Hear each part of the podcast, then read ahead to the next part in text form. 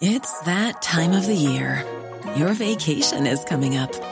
You can already hear the beach waves, feel the warm breeze, relax, and think about work.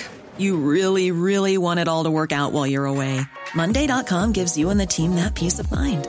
When all work is on one platform and everyone's in sync, things just flow wherever you are.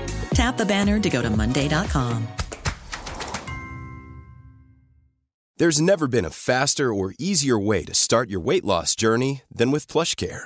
PlushCare accepts most insurance plans and gives you online access to board-certified physicians who can prescribe FDA-approved weight loss medications like Wegovy and Zepbound for those who qualify. Take charge of your health and speak with a board-certified physician about a weight loss plan that's right for you. Get started today at plushcare.com slash weight loss. That's plushcare.com slash weight loss. plushcare.com slash weight loss.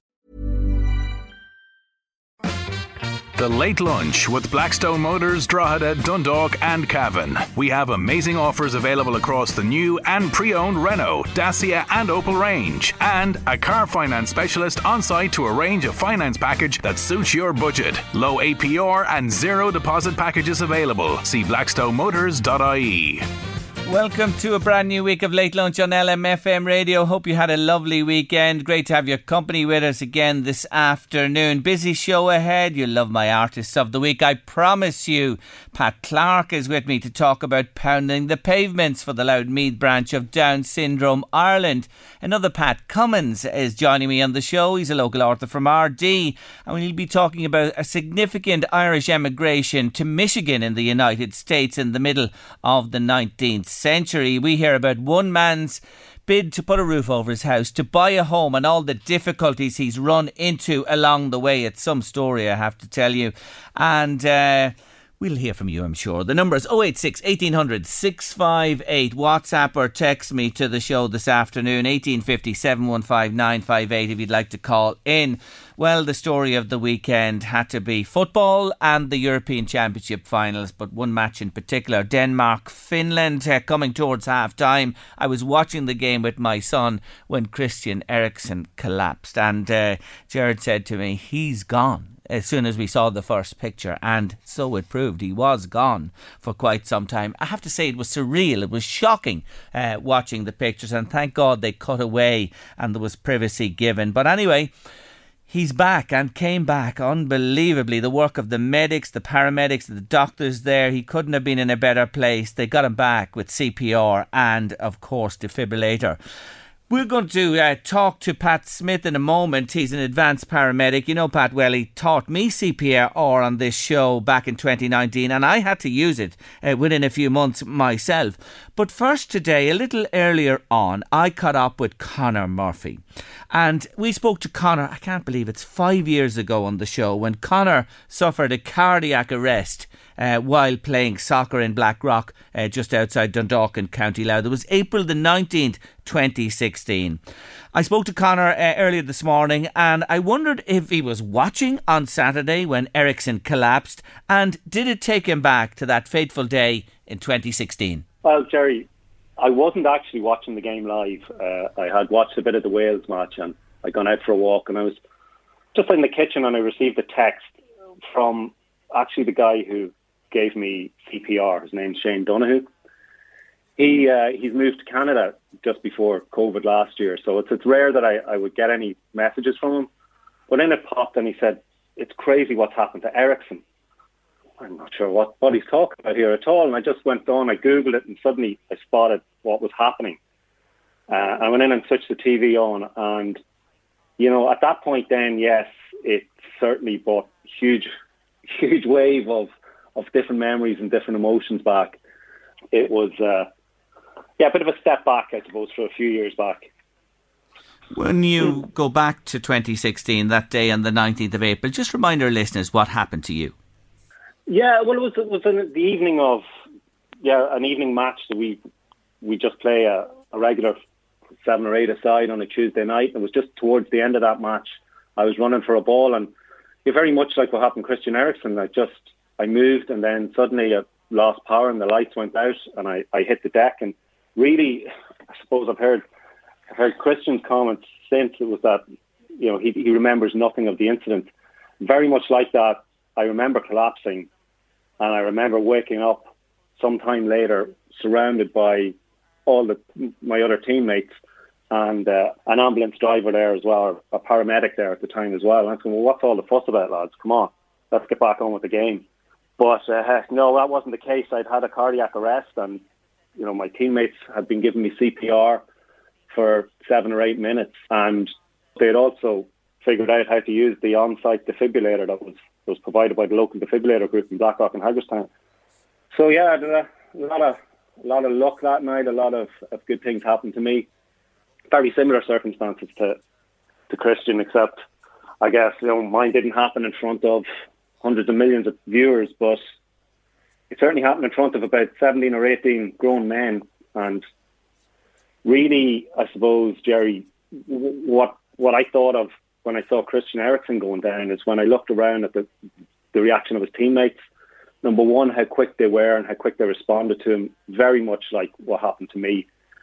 But also when, uh, and I heard it described on a different broadcaster yesterday, um, that, that as the teammates surrounded him, that they, they all looked like, you know, instead of looking like these hardened professionals, they really looked like a bunch of young boys. And it made me think about, you know, how the guys that, that kept me going uh, and brought me back to life felt and the trauma that they must have witnessed on that night. Because, you know, I suppose that, that, that was one aspect that, that I didn't really think about because I was so fixated with, with recovering uh, in my own way. But when I think about it, like when you actually see the incident unfold as it did at the weekend, it's it really is it's a, it's a tough one to have to witness and be part of. Yeah, so there, there's I suppose Jerry, they're the kind of the instantaneous instantaneous memories that, that were brought back for me. Isn't that amazing that really it gave you a view of what was happening round you back in 2016 as you watched those events unfold? Amazing, really. In the aftermath, you say uh, yourself you remember nothing of the incident, but in the weeks and months and years that have followed, you know, how did it play out in your mind or what did you think of? Is, is it with you still? Yeah, yeah. It, it doesn't go away really. Uh, I suppose. But it's not something I try to dwell on too often. But yeah, no, uh, you know, in the quieter moments, it's always there. I guess I always, I'm always going to be surrounded by people who were there. A lot of close friends, a lot of people I know from the village, you know, peer group and so on. So one thing I did say to my wife on Sunday is like, just as I felt I'd gotten to a point now where where I, I wasn't the first thing that people, when they see me, would mention.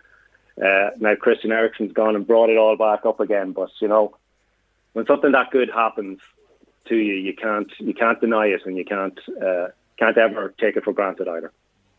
Absolutely, and on, on uh, uh, another aspect of it, have you ever played football since, or what has it limited your uh, participation in sport and what you do?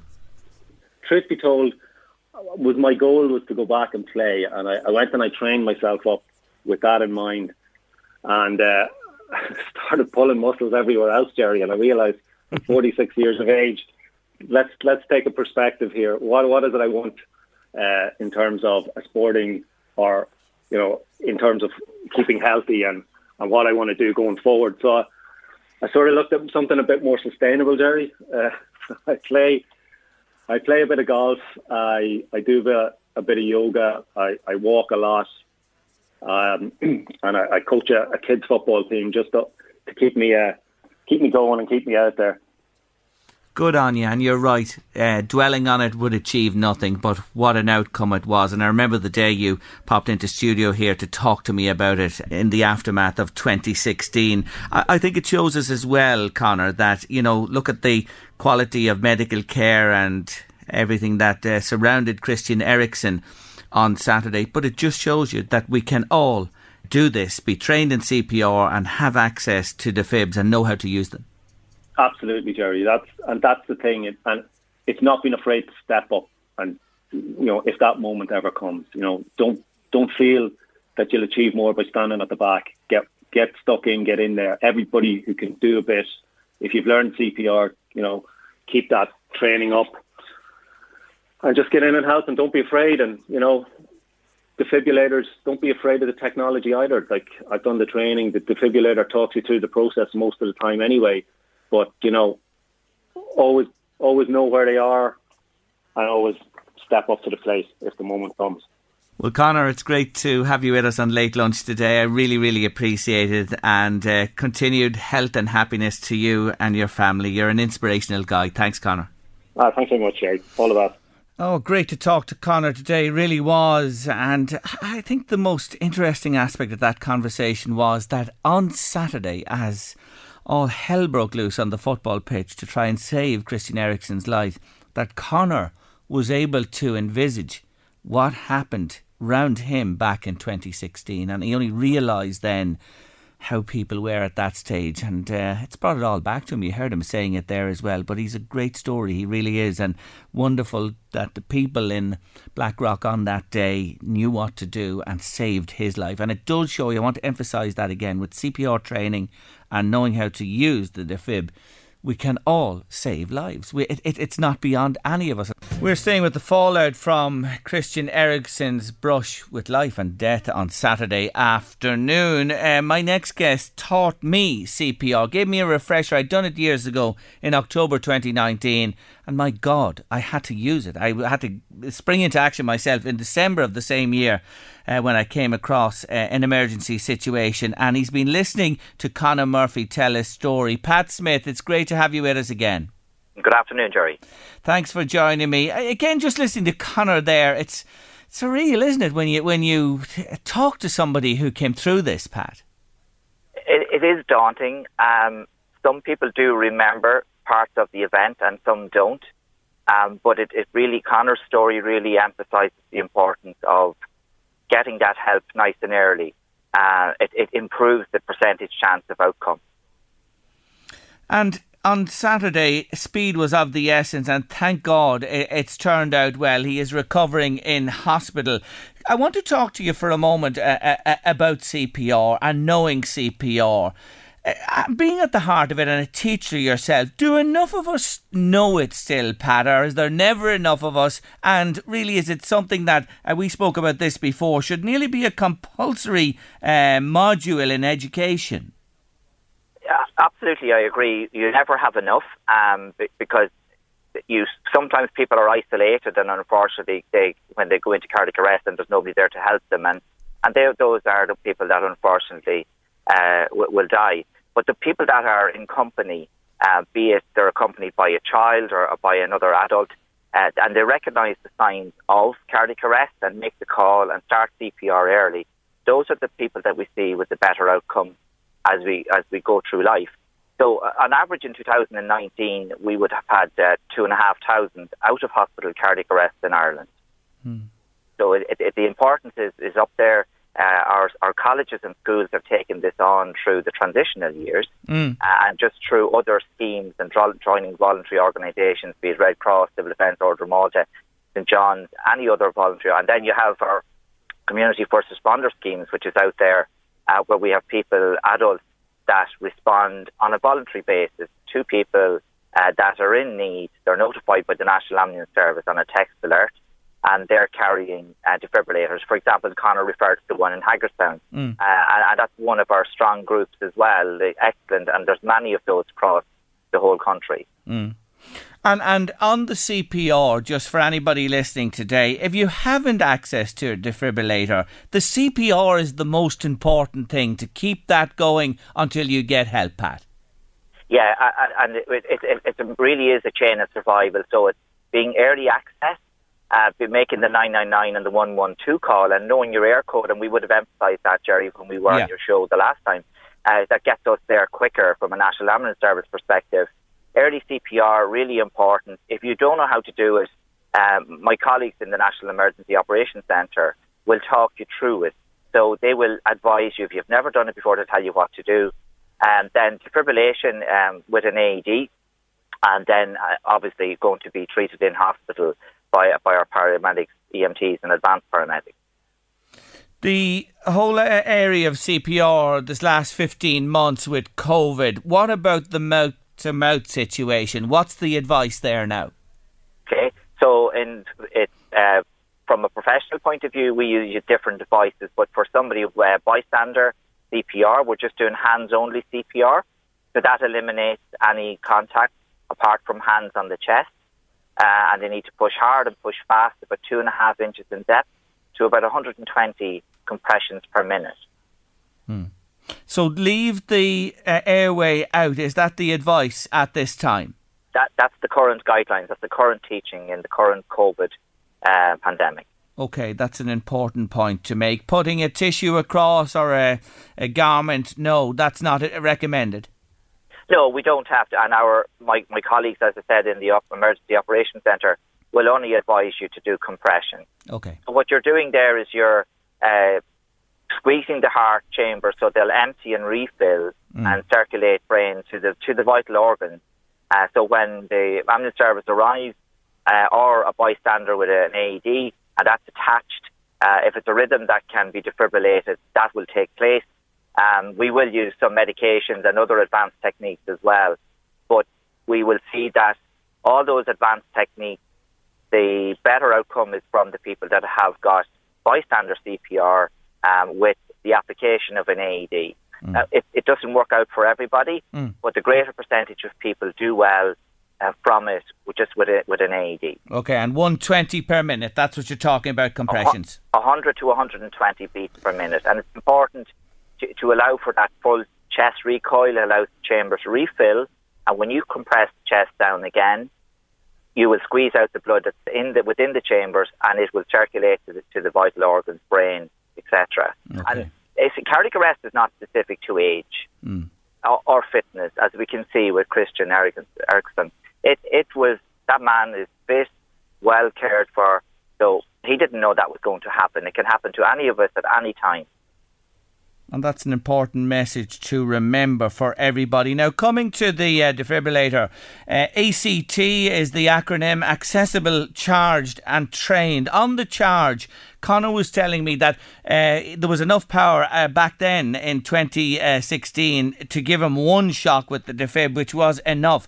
But those three things that they're accessible, charged, and people know how to use them, all very important, Pat. Absolutely, and the, the number of accessible AEDs across the country has grown. Um, we would encourage people to register their AEDs with the National Ambulance Service. So therefore, if we happen to get a call in a particular area, we're able to advise them as to where the closest AED is, um, and they would send somebody to get that. But however, we would start compression. So somebody would do CPR, and somebody would go and get the AED and the Eircode attached to where the location of that AED is important. And lots of private companies and businesses have purchased them uh, and they're available. Uh, unfortunately, there are some images on um, social media platforms where they're being vandalised, and, and, that's sad because they could be the result of somebody uh, not surviving. Good God, when I hear that, it's like life boys being thrown into waterways, you know, and not there when somebody needs them as well. That is a heinous crime, and anybody caught at that should really be punished with the full force of the law. I say it again, it's shocking. But uh, in terms of training, uh, Connor also mentioned that the defib itself will talk you through if you haven't been trained. Yeah, as soon as you activate them, some of them, when you take them from their pouch or you open the lid, it automatically has three steps then it'll tell you to apply the pads to the patient's bare chest, and that's really important. The pads must go on to the flesh, so you're looking at uh, on the top right uh, and roughly on the left hand side in the middle of their armpit. So that's where the two pads. Now there are pictures on the pads that will show you where the pads go. As soon as the pads are attached, the technology within the device will detect that. It will analyze the rhythm and it's looking for one of two rhythms. And if the correct rhythm is there, it will defibrillate it. If it's not, it will advise you to do compression for two minutes. And then it will tell you when the two minutes are up and you reanalyze again and it will check to see because you may be able to restore that rhythm that we're hunting for ventricular fibrillation or pulseless ventricular tachycardia. Mm. Uh, and, and that's what the device, and they're really fast. They charge up very fast. It'll tell you not to touch the patient, and you press the button that normally will glow. Each uh, make it specific. So some training is around that, but it will tell you what to do. So there's a lot of technology built into these machines that can take a lot of the burden off somebody who may be using them for the first time. That's very important to say. But just to remind people again, First port of call in an emergency 999 or 112. Have the Eircode It's understandable if you're outdoors, it happens on a sporting uh, pitch or on a golf course or in the countryside. Well, you may not have a code, but they can work away with you from those numbers as well to get to you as soon as possible. Pat, look, uh, as usual, you're so good. Thank you for taking our call today. And certainly, Christian Eriksen has done a lot of people a big favour because it'll get everybody to refocus, retrain on CPR check their defibrillators, and get more and more people able to save lives. Pat, you're great. Thank you for joining me. Thank you. That's Pat Smith there, advanced paramedic and ambulance officer. A really, really good guy. Make sure you know how to do it. That's our message to you today. I have a competition for you this week on Late Lunch. House proud Northlink Retail Park Dundalk. They have a super sale of the century on at the moment. You got to check it out. And they're just waiting to look after you. Sharona, Jessica, Adele, Rose, and Caroline, and many more are there waiting to talk to you about your needs. And they're open Monday to Saturday, 9.30 to 6 and 1 to 6 6 on Sundays. I have a 500 euro gift voucher for House Proud to give to one of you this week. So, what we're going to do is play musical chairs each day with you. And we're going to pick one winner each day, and the five names go into the hat on Friday for that 500 euro gift voucher, okay? So, how do you play musical chairs on the radio? Well, you remember musical chairs as a child? You'd be the music would be on, you'd be going around and you'd dive for the chairs there and last into the chair, wasn't it? If you didn't get a chair, you take a chair away. If you didn't get a chair, you were out of the game. That's the way it works. So, didn't get a chair, you're out of the game. So today, I'm either going to do it on text or WhatsApp, the competition. Today, it's text only. Don't WhatsApp me. Please don't WhatsApp me. Text me, text me, text me. 086 1800 658. We have a lot of people in the musical chairs game. So let's say today, the fifth the fifth correct, the fifth correct answer will go through to Friday's draw for the 500 euro voucher from House Proud. Okay, so number five. So you've got to be quick off the mark here. So it's musical chairs. We're going to play the music, and when the music stops, you got to tell me what is the next word in the song. So when the music stops, what is the next word in a very familiar song? Text your answer to 086 1800 658 with your name and details immediately. Hit it there, Louise.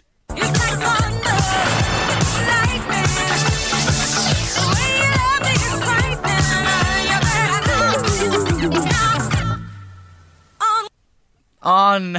what is the next word in the song? Come on, Musical Chairs is on on late lunch. Get your answers in immediately to 086 1800 658. Number five. I'll tell you later who is number five. Goes through to the draw on Friday for that five 100 euro voucher. We wish you well from House Proud Northlink Retail Park Dundalk. Super sale of the century is now on. We move on in late lunch this afternoon and talking about sales. Of course, there are lots of houses on the market, new and not so new, for sale. But I don't have to remind you that it is so difficult for many, many people to buy a home. And one of those people is a young man called Connor Sheehan. And we spotted his story last week and we just had to have a chat with him on late lunch. Connor, welcome to the show. Good afternoon, Jerry. Thanks very much for having me on. No, you're very welcome. So, look, at set the scene. Tell us about yourself. First of all, you're heading into your 29th year. You don't mind me saying that. Um, and you, you, you've been renting for some time. When did you start renting? You left home and rented? Well, basically, I left home um, initially after I finished college. I did my master's in Dublin, um, and I rented in Dublin, and then I came back to Lim- er, to Limerick, and I rented for about two years. But I made the decision in late 2018 that I would move back in with my parents with the intention of saving a deposit um, in order to be able to hopefully buy my first home because basically I the rent I was paying was going up and up every year at a rate that wasn't being matched at all by my own salary because parts of Limerick were only made a rent pressure zone in 2019, which meant prior to that, every time you had I had a rent review, my rent was going up. Um, so I moved back in with my parents, um, and I saved and saved and saved. At one stage, I was putting away more than half my salary, mm. and basically I was mortgage approved. I got mortgage approved, thankfully, in January of this year, and I thought, um, happy days. I have reached the summit, um, and look, I've done the hard part, or so I thought, um, and that I would be able to find a house. But at this stage, I've been outbid on at least nine, if not ten houses. I've literally nearly lost lost track at this stage. Every single property um, in Limerick, and I know from talking to other people in similar situations up and down the country, it's like the list price is only a guide price, and the house actually goes for about twenty thousand ish, give or take, over what the actual price is listed on, as on Daft. So a, number of houses have come up that I thought, um, you know, would be suitable for me. They were would have been within my budget, or so I thought. But I would have ended up getting caught, which happened to me on on countless occasions. I would get caught in a bidding war. At one stage, I was engaged in a bidding war in one house with four other people, and the house, which was listed for two hundred and fifteen, actually went for two five three. I checked with the auctioneer. Um, a number of weeks after the house actually went sale agreed. So that'll give you an idea of just mm. how how tight things are at the moment. My word, like two fifteen to two fifty three, such a jump in money. So that's not possible for most people, and getting people into a war with each other is ridiculous. So look, you you, you did the right thing. Uh, you moved back in with the folks. Can't be an easy thing to go back and everybody to to get on again when you seem to be gone for good. You've saved hard. You got your deposit together. You have your approval, and yet still your search continues. And really, at this stage, when you describe what you've been through, Connor, it doesn't look good, does it, at all? No, it doesn't. And you see, the situation that you have at the moment is you have people who have mortgage approval um, based off a period in time, say, when their employment was, was not closed because of COVID restrictions. Mm. So if your employment was closed because of COVID restrictions and you were on EWSS or TW, SS, what that means is that will affect your either mortgage approval or your mortgage renewal.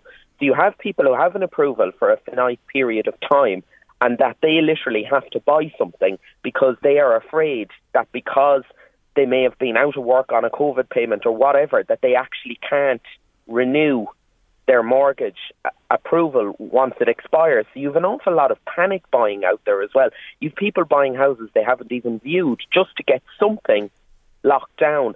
And of course, like the supply of houses, because construction was closed for such a, con- a considerable period between last year and this year, you don't have the supply um, coming on stream that you normally would. And you also have the situation with because the because of supply chain issues, again due to COVID, the cost of raw materials has gone up, which has driven the price up of houses further again. So it's almost like a, a, a perfect storm um, mm. at the moment. And, and and you wrote correctly when you said that the help to buy, sure we're all aware of this, was brought in with the best of intentions, but all it did was it shoved up the price of houses. You know, the the scheme had a, a crippling a, a effect in a way on, on, affordable housing. Look, from your perspective, and I know you're a, a, local politician down there, you're a young man with an interest in uh, your community and helping people as much as you can. What's the solution? This is the $54 million question. Sure, it's on the television. If you uh, tune into prime time, tune into the Tonight Show, debates on radio, uh, on this station here as well. You know, there's, there's lots of talk about this, but what do you think needs to be done? Well, I think what you really need are supply side, supply you know, you need incentives to encourage supply and not inflationary incentives like like help to buy and like shared equity, because all they do is drive prices up. And mm. I mean, if you look at, for example, Cualann, the um, the housing cooperative, they can actually deliver affordable housing for two hundred and ten thousand euro per unit. They've actually done it in Poppintree in Dublin, mm. and they've done it at a number of other sites ar- around the country. I know myself from being on the council that there is far too much um, emphasis on what we call turnkey for the provision of, of social and affordable housing. And what that is, is involves the council, um, you know, meeting their social housing targets through approved housing bodies. So you have all this money being pumped into approved housing bodies who are then going off and acquiring developments, often whole developments, from private developers when the councils should be funded, first of all and foremost, to do direct build, to actually build social um, and uh, affordable housing. And I think that once you have more supply there, the cost of housing will actually go down. But the issue is like since 2016, we we had four or five very good years economically, but they were lost years in terms of in terms of house building, and that is one of the reasons why we've ended up in this situation because rebuilding Ireland has completely failed because local authorities. I'll give you an example. When when my colleague um, Alan Kelly was Minister for the Environment in 2016, he launched a very large um, social um, housing build program. And I actually went through that build program recently, and I'd say only a third of it was ever built. Mm. And you have to ask the question why were local authorities and why were local authority CEOs, you, you know, not to oversimplify it, but why were they left off the hook in terms of building what was on that plan? I mean, those targets should have been met, and I think had they have been met, we wouldn't be in as dire a situation as we're in at the moment. Well, I can uh, concur with what you say, only from my local experience here in the Greater Drogheda area, where I've seen the uh, Louth County Council just buy up developments, as you said, in block. Uh, developers had applied for permission were building uh, private housing. And the council have just come in, or their agencies bought the whole lot up, and they've become totally social housing schemes. Now, I'm not knocking, you know, people have to get homes and people, there are many people can't afford mortgages and things like that, and everybody has to be catered for. But I see you're, you're distinct from that. You have a mortgage approved, you have a deposit, you want to buy your own place, and you're the generation of the block of people that are snookered. Yes, ex- exactly. And what's happening here in Limerick is because supply is so low for a variety of reasons, like new build houses in Limerick now, you would want to have two people on nearly six figure salaries each in order to be able to afford a new build because the few new build developments that are going up in the last in the last year or so in particular they're touching maybe 300 350 400,000 and that's way out of the reach of mm. of your average sort of income earner i mean the average industrial wage is 37 and a half thousand euros and a single person on 37,500 euros would barely get mortgage approved, and two people on 37,500 euros each, which is the which is the the average wage, like they would really struggle to find anything habitable down here because things have gotten so tight mm. um, between COVID, between lack of house building, and between government policy, which is basically funding AHBs and other investors and incentivising the REITs as well towards buying up housing developments wholesale. Mm. Uh, we have the same. Like you're, you're just, you know, reflecting something that is a problem, as you mentioned yourself a moment ago, up and down the country, and we see it here as well. We just thought you wrote so eloquently and you've spoken so well about it as well and you've got to the nub or the kernel of the issue. So you believe it is time now for uh, councils to begin building because I was reared in homes. I was reared in a home, a lovely home that were council built many, many moons ago, and that's how most people, you know, lived and got their got that roof above their their heads.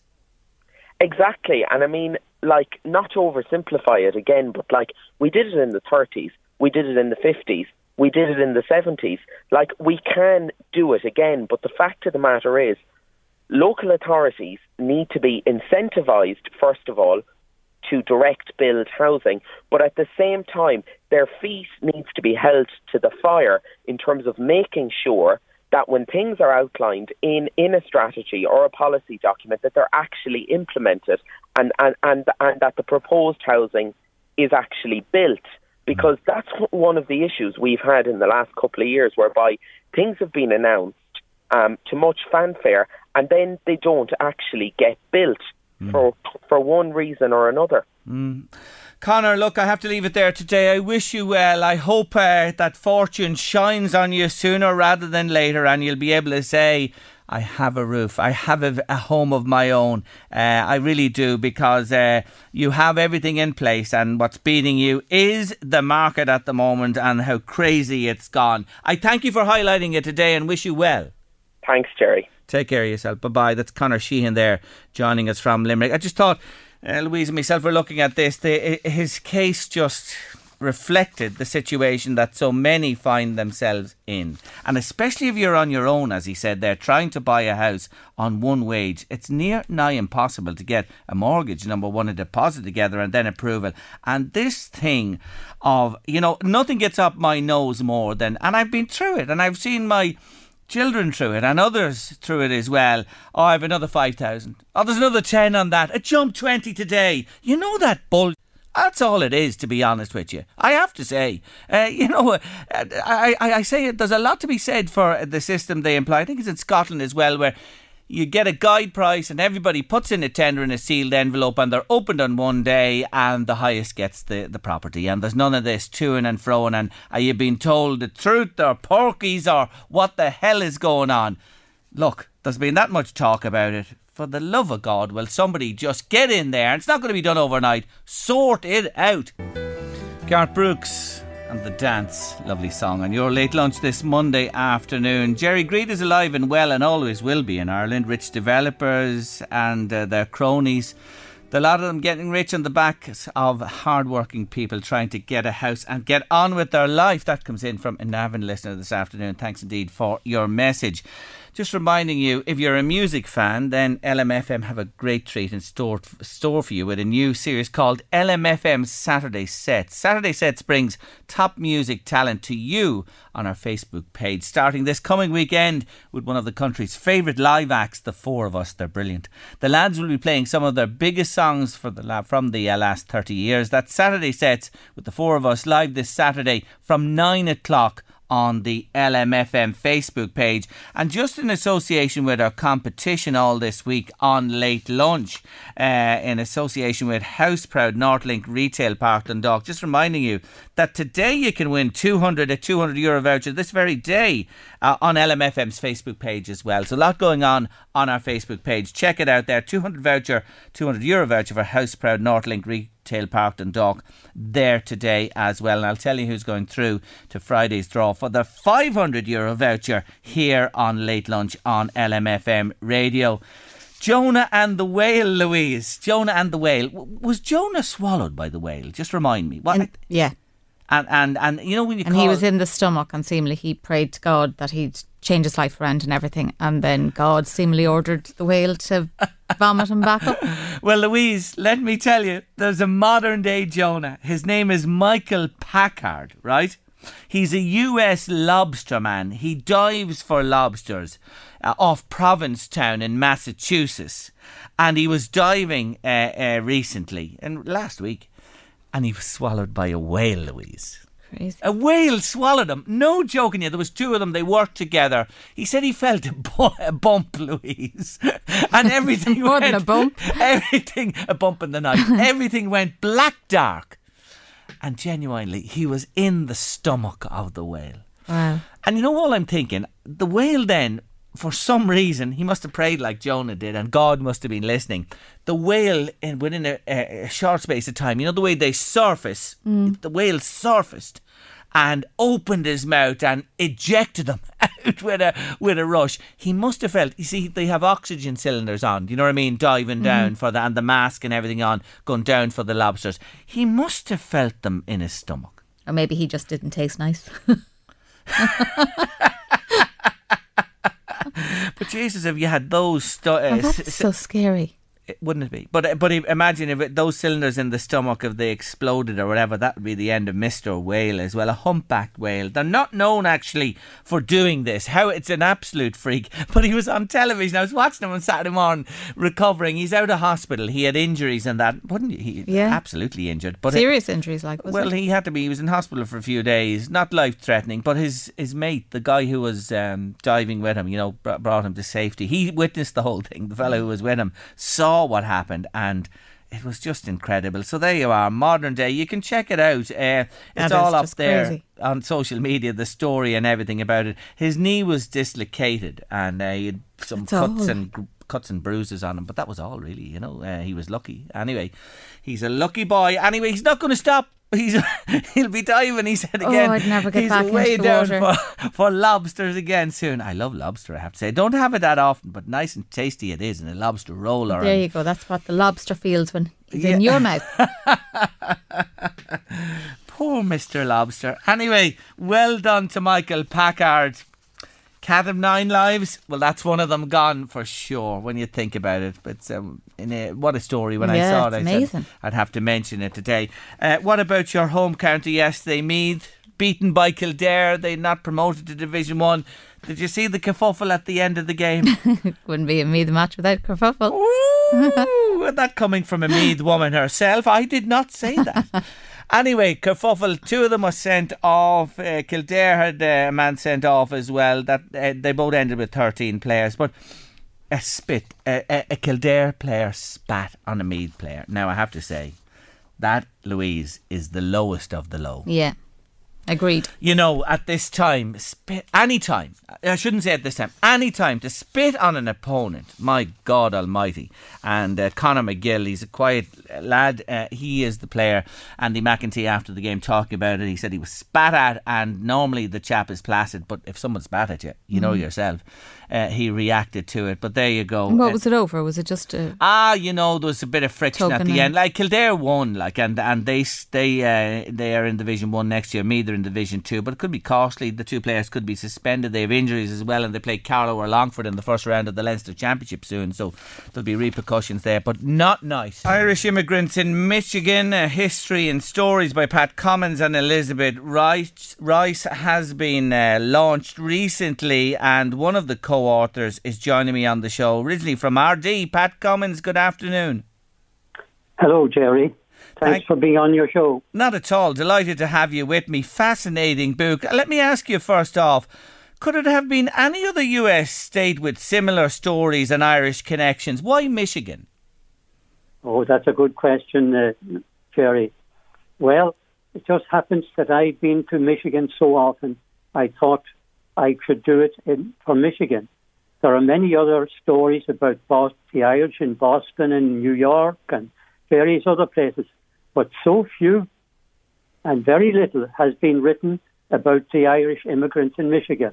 Very, very little. And So- your co author, Elizabeth Rice, you're related. She's on the other side. She's over there. You're here.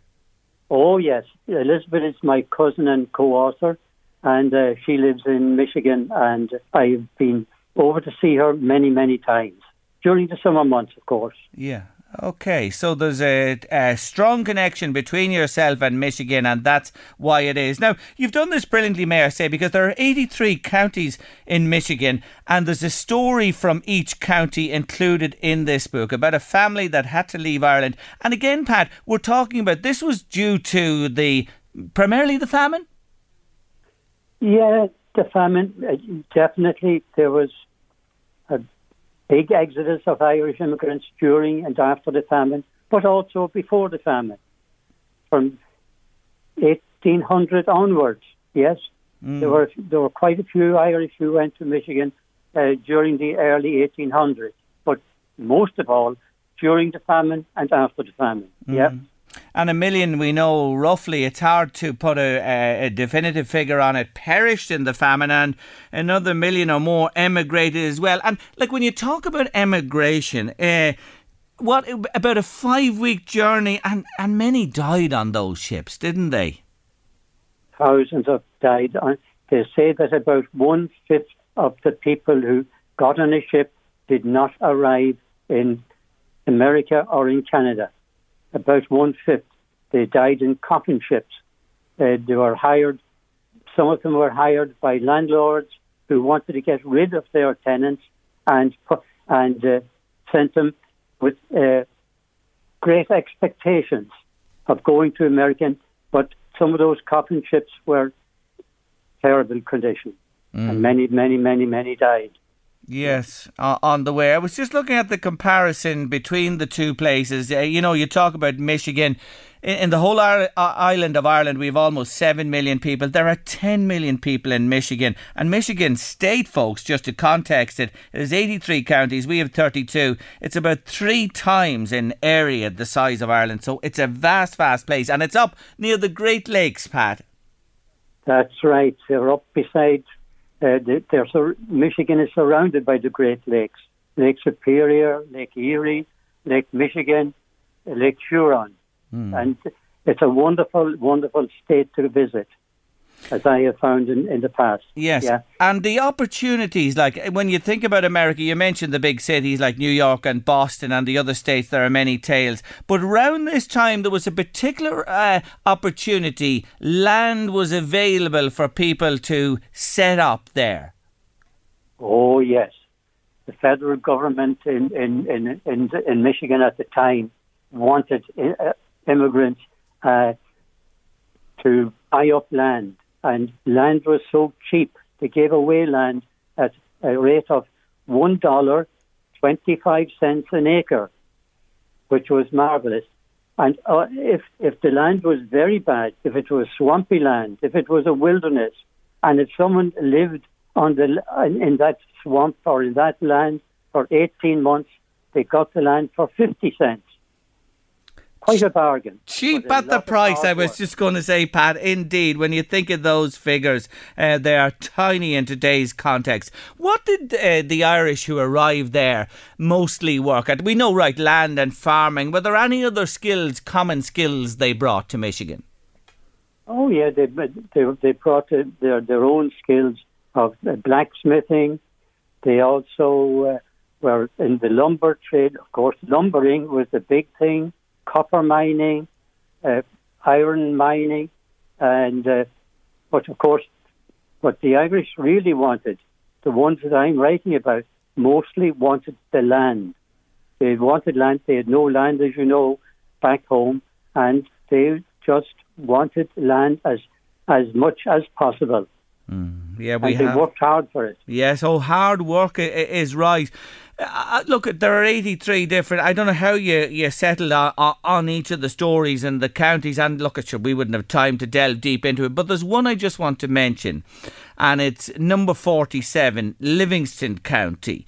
Hugh McCabe was born in 1816, the same year as the burning of the Wild Goose Lodge. And Hugh McCabe he had one of the people who are alleged to have been in, involved in the burning of the of the uh, Wild Goose Lodge was a Hugh McCabe, but this Hugh McCabe had nothing to do with uh, the, uh, the burning of the Wild Goose Lodge. It happened that he was born in 1816 and was from Ardee.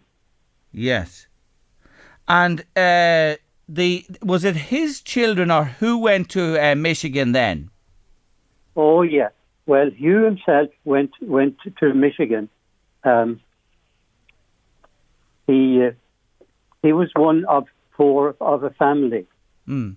and uh, he had he had twin brother. His, his brother, twin brother was James. His his parents were Felix and, and Rose McCabe, and they lived. They were in Ardee, and in 1830, when Hugh was 14 years old, he and his five siblings left Ireland with his parents, and they landed in New York, and there was plenty of work to be done up in upper New York State, in Seneca Falls, where, were, where the lumbering was the main industry. So they easily got jobs there. His father, uh, Felix, got a job there and uh, raised his family as best he could. And then in 18, when Hugh, his son, uh, was uh, 20 years of age, he married uh, Bridget Monaghan from County Sligo.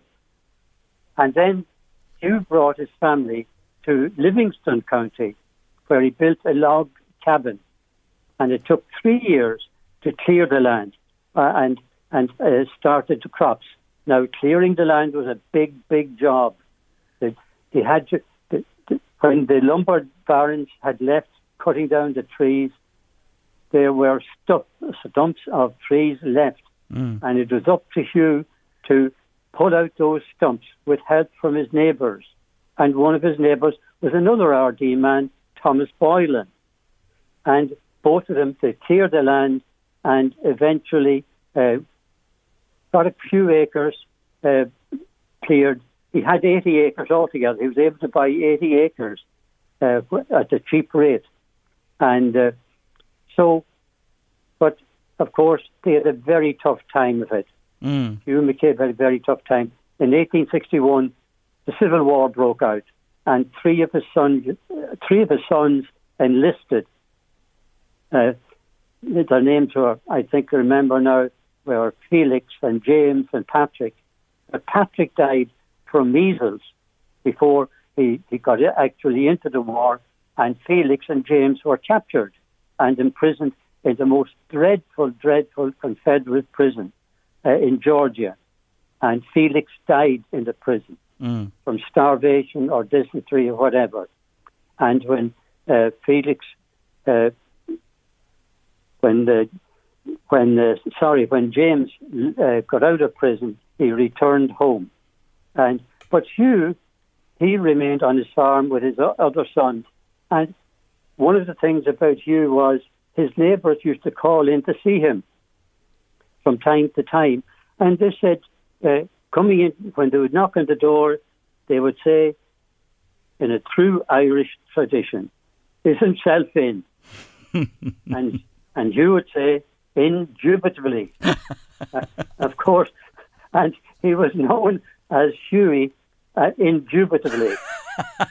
the nickname stood. A typical Irish thing is right. But sadly, when he died uh, in uh, 1909, his wife had predeceased him and his children. There was none of them left. None of them had left. Isn't none of them had left. Yeah, none of them They left. all, they all, they all had died. The yes. family died out after making that long trip, clearing the land, making a life for themselves, serving in the war. At the end of the day, not one of the McCabe's with big links back to Ardee and County Louth survived. Isn't not that, one, not not one of them left. But have to remember, he's still remembered because Yes. there is a, a road and a bridge named after him. There the you go. McCabe Road and the McCabe Bridge still there. Isn't that fantastic? It really is. Anyway, there are many more stories like that. I just picked out that one because of the Louth connections. There's 83 of them in the book. Uh, you've been hampered, obviously, with the with the COVID, and you would have had a big launch about this, etc. Um, just before I ask you about the book and where it is, today, survivors, obviously, um, I mentioned the McCabe's didn't survive, but lots of Irish families have survived to, de- to today and their uh, descendants have prospered. Oh, absolutely, absolutely did. And I've met some of the descendants of those uh, Irish immigrants, and they're wonderful people. There was one particular lady, Dorothy Ma- Mallory, and she in- introduced me to the area that she lived, which is called Irish Town. But you would never find Irish Town on the map. Irish Town, it was called Irish Town because of the Irish settlement were there. The number of Irish uh, names crop up everywhere. But this place in Gratiot County in Michigan, it was called Irish Town by the local people. And this Dorothy Mallory, she was a wonderful, wonderful person, and she gave me the whole history of the of the parish and of the area. And uh, to meet those people was, was a wonderful thing to do. And there were many, many others we met as well. Yeah. And they were, they were so welcoming. Yeah, and it's uh, they cherish uh, they uh, cherish their history, they treasure it, and I'm not surprised they do. You've done a wonderful job yourself and Elizabeth on this book. It's published by the History Press. Where is it available? Now, I was going to just mention that to you, Jerry. Now, of course, here in I'm living up here in Rathmines in Dublin at the moment, and Alan Hanna's bookshop in Rathmines is a wonderful bookshop, and it's stocked in there. Yeah. Now, back home, of course, I have to mention the local bookshops, O'Brien's uh, stationery shop in Ardee in Market Street, and of course, my nephew's shop, Ma- Martin Cummins, in Market Street as well. He stocks a, a number of the books in Dundalk. We've got Rose Bookshop in Park Street, and in Drogheda, we've got uh, books in Academy Bookshop in Southgate. Oh yeah, she's So- great. We know her well. Yeah, yeah, she's great. Yeah, so there's a good spread. Look at there's a good spread there. And is it online? Can you get it online? Buy it online? Oh yeah, you can get it on uh, Amazon. Amazon, Amazon, the book is there as well. Irish Immigrants in Michigan, A History and Stories by Pat Commons and Elizabeth Rice. You've done really well, you really have. It's a lovely, lovely book. And I'm delighted to have a wee chat with you about it today and the McCabe family link in Ardee, uh, which you've told me about. Pat, wish you well. Thanks for joining me on the show. Thank you very much, Jerry.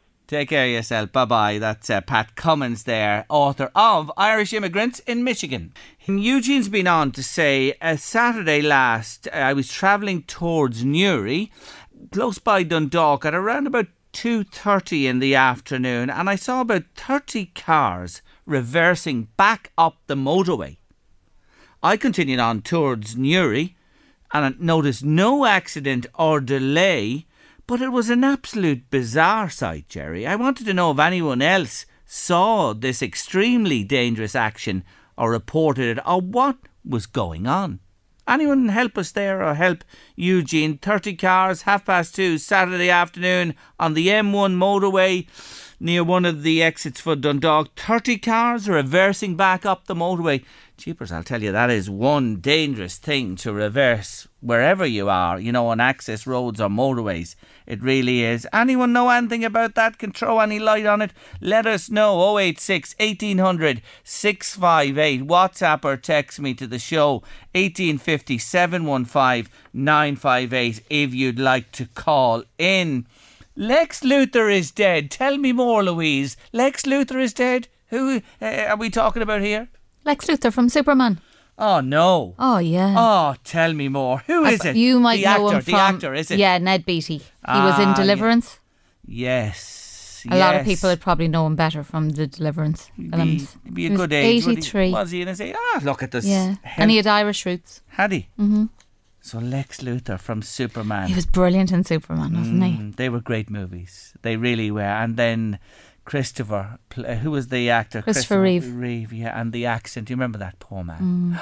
Was paralysed from the neck down. It's horse riding yes, accident, fell, uh, from the and and could only blink his eyes and that, and survived for- quite a number of years before he passed away. Uh, it- was it the music or him flying or what? Were they magical movies, Superman? Yeah. They yeah. were. The They- especially the first the one. first yeah. one. The first one. And was. Lois Lane. Ah, Lois, she loved him, didn't she? And you know the the pretense of is he or isn't he? Is he Superman or you know that type of thing? You know? Yeah, it's amazing. Once he took off the glasses, you didn't recognise yeah, him. yeah. It was like Batman. You remember? Batman. Is he Batman? Is he West? Is that him? Are we sure it's him? And he just disappear, and next thing he's there to say. But you know what? It's the imagination, isn't it? Letting it run, and uh, we love it. Anyway, remember. So simple as well. Yes, yes. Uh, Ned Beatty today, who played Lex Luthor in Superman. Oops. Yes, oops is right, Miss Louise Walsh. Sorry about that. I obviously I got it wrong. Yes, Declan, thank you. My good buddy Declan Keegan was on to say you better check that uh, about uh, Lex Luthor and Ned Beatty. He actually played, Ned Beatty played Otis. The idiot henchman of Lex Luthor. The sidekick. In this, yes, in the Superman film. Uh, we did uh, Gene Hackman a big disservice there, to be honest with you. Anyway, glad to clarify, Declan. Thanks a million for keeping us on the straight and narrow. See you soon. Anyway, just to let you know uh, that uh, Karina O'Malley got uh, the competition right today, and she is texter number five to the show. So well done to you, Karina O'Malley. Wood we were looking for. Knock on wood was the next word in the song. And you're in the hat now for the 500 euro voucher from House Proud Northlink Retail Park Dundalk, who have their super sale of the century on at the moment. And don't forget, there's a 200 euro voucher to be won today. Just go on to our Facebook page, LMFM's Facebook page. Best of wishes to you. Anyway, Karina, you're in for Friday's draw in the hat, one of five, and we'll bring you another musical chairs tomorrow. So you'll be all ready for that one.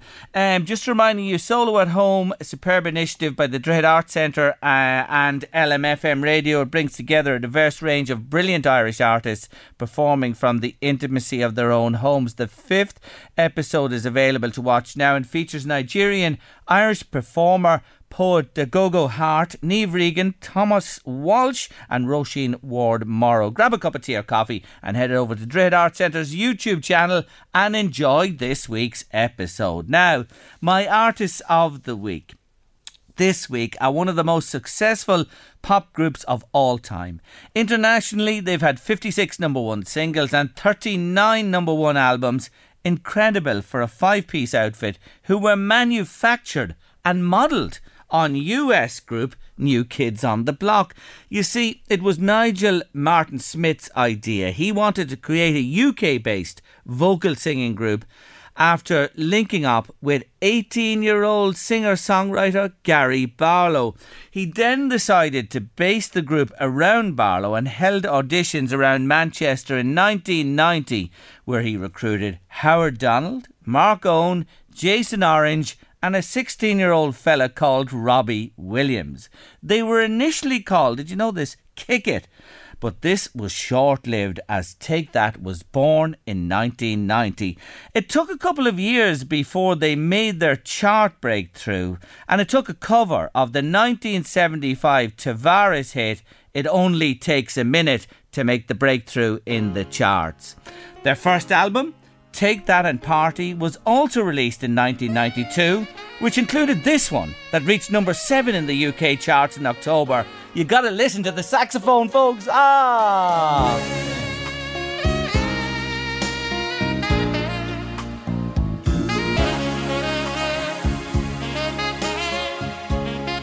I'm swaying from side to side in the studio with the light on on my mobile phone.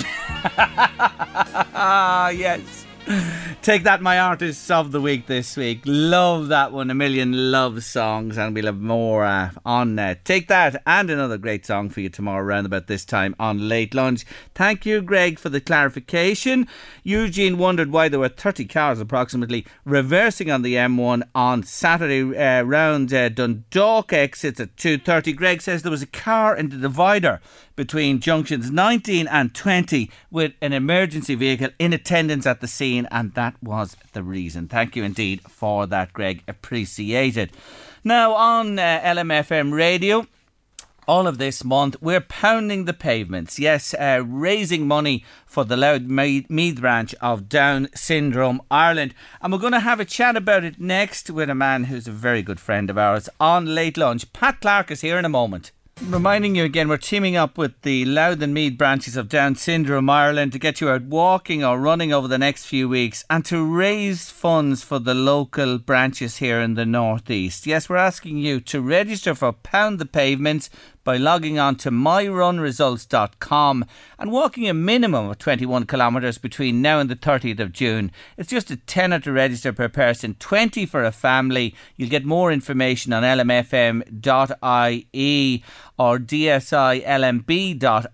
So let's get a little exercise and help make a difference to our local Down syndrome organisations. You can register today on myrunresults.com and we're going to talk about it for the next few moments with Pat Clark, former CEO of Down Syndrome Ireland and currently Vice President of the European Disability Forum. Hello again, Pat. How are you, Jerry? How are you keeping? I'm keeping well, and I hope you're keeping well yourself too. Pat, I suppose you're with us to say to listeners today it's been a torrid time for charities, the length and breadth of the country, and the local branches, Louth Meath branch of uh, Down Syndrome Ireland, no exception, Pat. Indeed, oh no, definitely not. It's been a horrid time uh, for the last, uh, the better part of 18 months now at this stage, and just things are not looking any better. But hopefully, this initiative now with with Mason Pound the pavements will be um, will generate a lot of funds that will enable the branch to continue uh, offering the services that it has that are so vital to families here in the northeast. Mm. And an, and normally, Pat, like it, t- takes an excess of one hundred and fifty thousand, and the majority of that money are raised by parents and friends and fundraisers, and it goes directly to the Louth and Meath areas. Correct. Uh, no, the, the branch is one of the most innovative branches within Down Syndrome Ireland, and it is offering sort a, a lot of innovative services in the locality uh, that families um, need and that our children and young adults with Down syndrome uh, benefit from. And Pat, like uh, when you when you talk about your time as CEO and your long term involvement here here with the local branch uh, as well, you know uh, the monies are going to programs that are so beneficial to the children. Well, that's it exactly, Jerry. Um, no, the programs like including the home teacher, the ability programs, and all those sort of programs that are available to the parents wouldn't be available uh, without the intervention of the branch and the work that they do and the fundraising that they do. Um, the branch has been around since since around 1987. Uh, it began originally as a Meath branch uh, and was started over in Trim um, when I was living there. Uh, we, before that, there was nothing in the area, and anybody from Meath or even Louth would have had to travel to Dublin, where there was was was the only branch that was in the region. Mm. And then uh, after that, uh, into the 19, early 1990s when I moved to Drogheda. Um, we uh, we went to set up a branch in Louth, and while there was great interest at the time, it was decided that the the branch of the the families in the locality would be best served if we just had the one branch rather than two separate branches, and that's the way it's been ever since. Um, it's been um, it's been it's been very good uh, for all the families in the area and um, they've uh, oh, and but it's um, it's a lifeline to all the families. Mm. And uh, it's great that the two counties are as one on this and and working mm-hmm. together. Your yeah. own son David, a, a, very familiar man, sure Lord, he, he's a great guy. You used to meet him when he was out front with Tesco. How is he or what's he up to? I haven't seen him oh. in a oh. while. Well, that's because he's been, well, sort of promoted. He's now working three days a week with Tesco. That was one of the benefits of COVID for him. And um, they needed extra staff, so they gave David an extra day. Um, but he's now in charge of all the recycling of the waste packaging materials uh, in Tesco. So he's out in the back store, and the only time you might see him in the in the front office is out, sort of ensuring that all the cardboard and stuff is gathered up and brought out to him to make sure that he's kept busy. Yeah. And so that's what he's at. No, he's working away. Um, he's now working uh, four days a week. He's three days in Tesco, and he works with another company in uh, Dublin Gifts.ie on a Tuesday. So he's kept busy. Has, has, has remained active all the way through the um, through the lockdown. Um, kept going to work. Uh, masks up and get masks up and gets on with it. Yeah. Um, and at one point, I think at the very beginning of it, when he started the extra day, uh, his sister put up a tweet about David doing extra work, etc., etc., and it had nearly 18,000 likes. Hmm. Went all over the shop. It just trended all over the place. So David has kept going. He's kept busy, uh, and he's actually out there pounding the pavements. He does two walks every day when he's not working. On the days he doesn't work, he's out and he goes out for a, an hour's walk uh, around the, the locality here yeah. twice a day for the for the. the Ah, fantastic! Will you wish him well? I, I, I always had a word with him when I when I met him in the store, and it's great to hear he's on the cutting edge now because we know the green economy, the recycling, and you can only imagine the packaging he has to deal with with the amount of goods that go through Tesco in a day. Never mind a week there's he's kept busy. He surely is. And, and and the thing is, Pat, to take from this, David is a real example of a chap who, you know, with the help of the Louth Meath branch of Down syndrome, is where he is today. Yes, absolutely. Uh, no, David was uh, the inspiration for setting it up.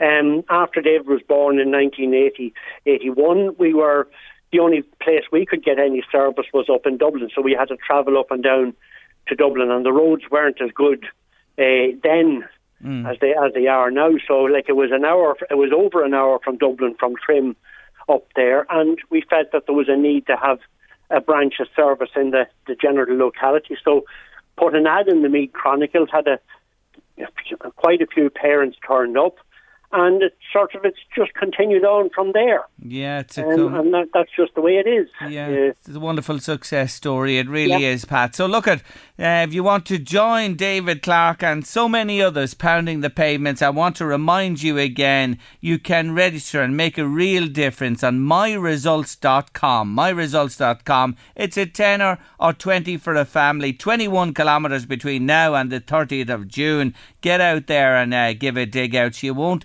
miss uh, the the wee time that'll be involved in that, and you'll be doing real good for yourself and for the Louth Meath branch of Down Syndrome Ireland. And more details, of course, available here on lmfm.ie. One of the best, Pat Clarke. Thank you for joining me on the show. Take care, Jerry. Take care. Bye bye. Bye bye. What a wonderful man Pat is. He really is. I had the pleasure of. Uh, studying with Pat for a number of years at the the uh, University of Ulster in Belfast. He's a top top man. Pound the pavements. Come on, let's get going and raise much needed funds for a wonderful local organisation. That's a lot on late lunch this Monday afternoon. Tomorrow, Paul Moyna. I think we'll be saying farewell to Paul shortly because uh, the situation is looking good. Fingers crossed, but we'll be talking tomorrow on the show. Tony Conlon is here as well. Oh, he's a brand new Skoda he's been driving around in, and more besides Artist of the Week week and lots more coming your way from 1.30 Tuesday afternoon on Late Lunch. Paul McKenna is up next with The Drive. We'll see you tomorrow at half one. Take care. Have a lovely evening. Bye.